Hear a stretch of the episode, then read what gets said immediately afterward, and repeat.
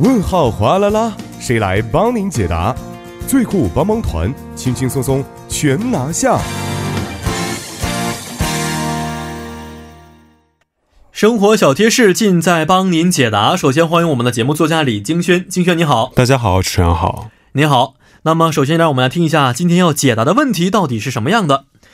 您好，我最近呢准备搬家，那前几天整理东西的时候呢，看到别人以前送给我的文化商品券。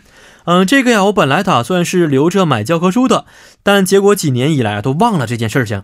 啊，而且我发现这张商品券呢已经是过期了，觉得有一点可惜啊，所以想问一下节目组，这个能申请退款吗？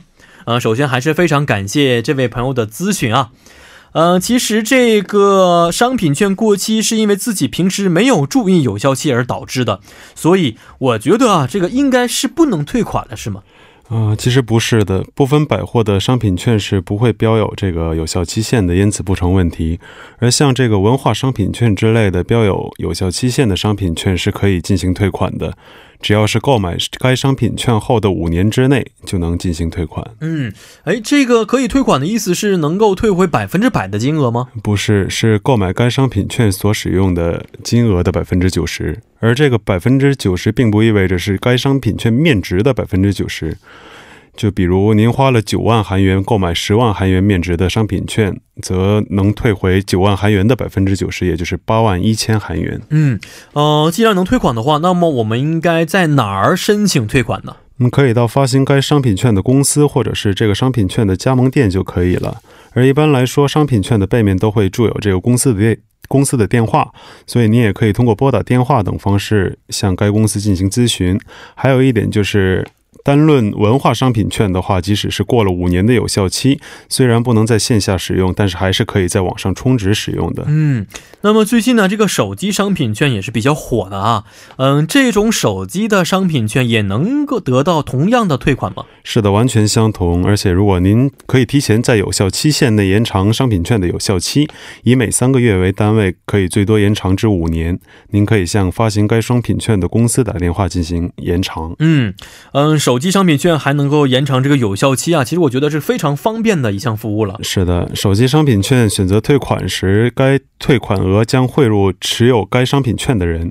但是要注意，如果购买商品券的人指定退款对象为本人的时候，在商品券过期后，退款额将自动汇入购买者的账户中。嗯，是的，嗯，各位听众朋友嘛，如果是发现家里有超过有效期限的商品券的话呢，啊，这个时候不要扔啊，可以去申请退款的。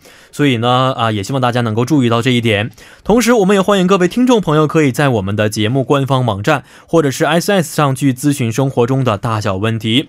那么，如果您还有其他想法或者是疑惑的话，也希望通过我们的参与方式与我们进行互动，我们将会及时的为您答疑解惑。